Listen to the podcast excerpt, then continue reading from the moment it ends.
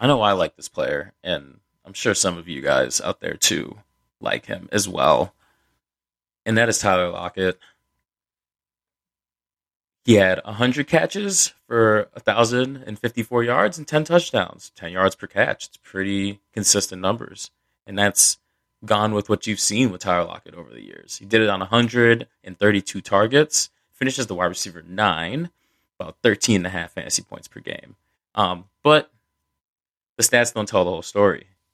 You know, we talked about how the hashtag let Russ cook movement was in full force over the first nine, ten weeks of the season. And then Pete Carroll woke up from his dream and said that we were going to run the ball. And that has definitely taken the the wind out of the sails of the Seahawks passing offense. And Tyler Lockett did suffer because of it.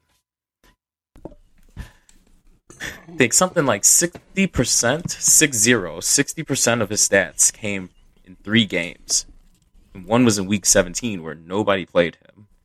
And after his huge 15 catch, 200 yard, three touchdown game against Arizona, he only had six plus catches one time. And that's not including the week 17 game where, again, nobody was in the league anymore. Well, some people were, but not everybody he is a red zone monster. You know, we all know how much of a connection he has with Russ. I mean, just a couple years ago, Russell Wilson had a perfect passer rating when targeting Tyler Tyler Lockett. Knows how to get open, knows how to use his speed, has really transformed into a very nice physical receiver despite his size. And so you can definitely bank on having Tyler Lockett having close to another thousand yard season. It's just I think the touchdowns are going to come down. Maybe the catches come down as well. 100 catches is a lot for Tyler Lockett, um, but I think you're. Uh, they want to get Russ off the stove. DK Metcalf is the clear number one as well. So I'm a little worried about Tyler Lockett, despite the consistency he's given you since kind of taking over that Golden Tate, uh, Doug Baldwin role a few years ago. Tyler Lockett, the poet. Love this guy. Um, I'm all in on Tyler Lockett. I always have been uh, since he came into the league when he was a rookie. I believe his first game he actually returned a punt for a touchdown. He's always been a dynamic player. He's also one of those guys who's a low volume, high upside type upside type of receiver. Uh, you mentioned the perfect passer rating with him and Russ. The connection they have is unreal, and they've constantly proven to be able to uh, lift the Seahawks up in times of need. They are going to be cutting back on letting Russ cook, as you so mentioned. They're going to get him off the line. They said, "Hey, what are you doing? You're supposed to be making the menus and you know directing the line cooks, not not back here." So I mean, currently, Tyler Lockett, he's getting drafted around Brandon Aiyuk and Michael Thomas. Uh, just two other receivers right there around him. I am all in for Tyler Lockett over Michael Thomas or Brandon Aiyuk. Uh, Aiyuk, although promising, and a guy we'll talk about in another later session, uh, who I also do like this year, uh, he just has a lot working against him still uh, with the return of George Kittle and Deebo Samuel. You know, there's a potential quarterback change. Michael Thomas, he's got the suspension. Or wow, suspension. He's injured. I'm sorry. Michael Thomas, he's injured, so we don't know when to expect him back by, and the unknown of the quarterback situation in New Orleans. Although a lot of people uh, lean Jameis at this point, which is better for Michael Thomas. Um, fifth round, I'm not trying to take a guy who's not going to play for a few weeks. So Brain Lock. Yeah, fifth round does seem about right. He's been kind of hovering in this range for the last few years, just right in the middle of that wide receiver two range. If you want to pair him with a, a stud receiver, I guess I'm a little nervous if he'd be my number one on my team. You know, let's say I went a couple running backs early, maybe a tight end fell to me or something like that. Then I might. I don't know if I'll I'll be looking for Tyler Lockett to be my first receiver on my team, but again, as another as a wide receiver too, just like how he is on his own team, I think that is very fair for where he's being drafted. And if he was on my roster, I would check on the check on the matchups, and he'd be more of a matchup play at this point in his career to me. But he he did average you know a healthy eight targets per game over the last three years, and so you you definitely like to see that. Russ loves looking for him, and he got the bag. And they wanted to keep him around and be a Seahawk for much longer here. So I really do think that he's he's a fine wide receiver too. I'm just a little nervous if he's at the uh, top of my wide receiver depth chart when draft season's over.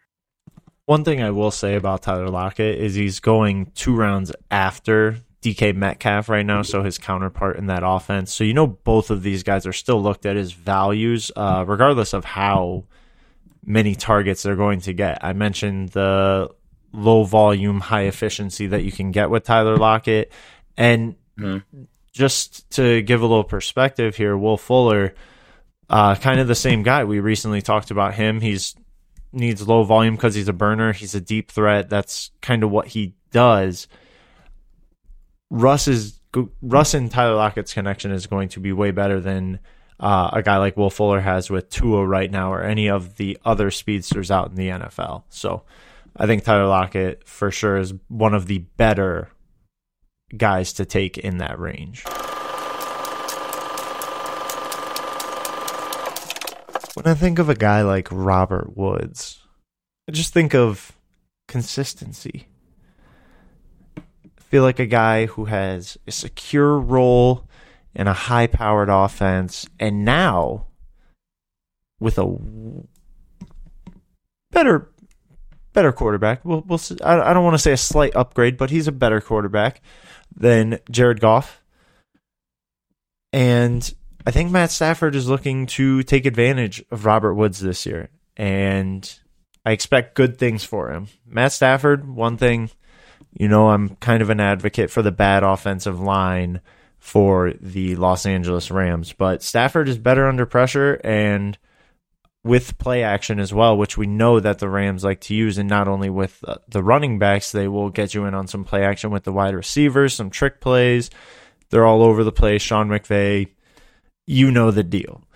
Um, Robert Woods comes with a safe floor. Over the past three years, he has had 130, 139, and 129 targets in this Rams offense.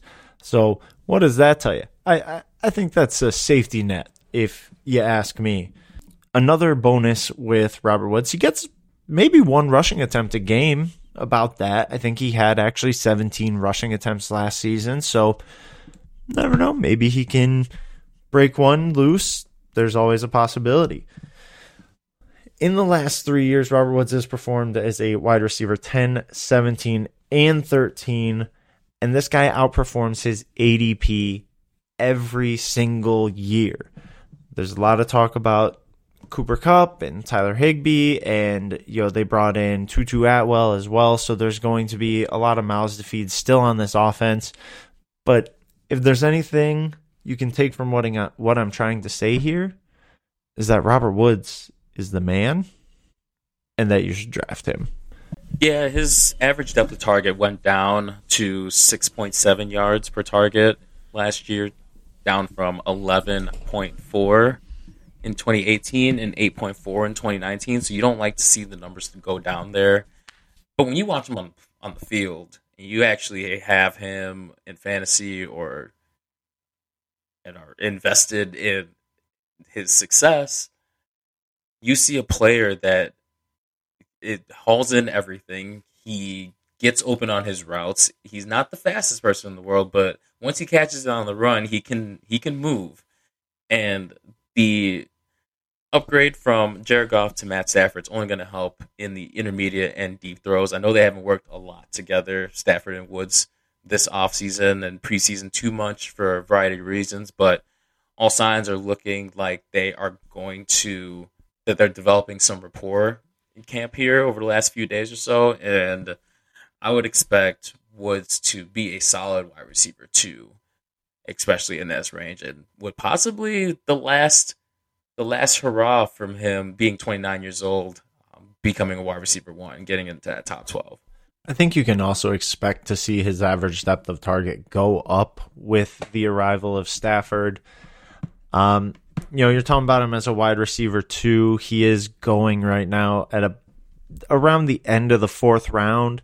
So if you if your roster is shaped and you can afford to take him as a wide receiver too, if you're really hurting at running back, you know, guys like Mike Davis and Kareem Hunt are going right there. Travis Etienne, we haven't seen the fall from his uh, current injury, but I expect that um, you know, James Robinson, who's going just a few picks before that, will be rising himself. So, Robert, uh, other wide receivers going around there though. You've got Adam Thielen, Amari Cooper. You're unsure about the health, and Chris Godwin. I, you know, that I think that makes it pretty tough right there between Chris Godwin and Robert Woods.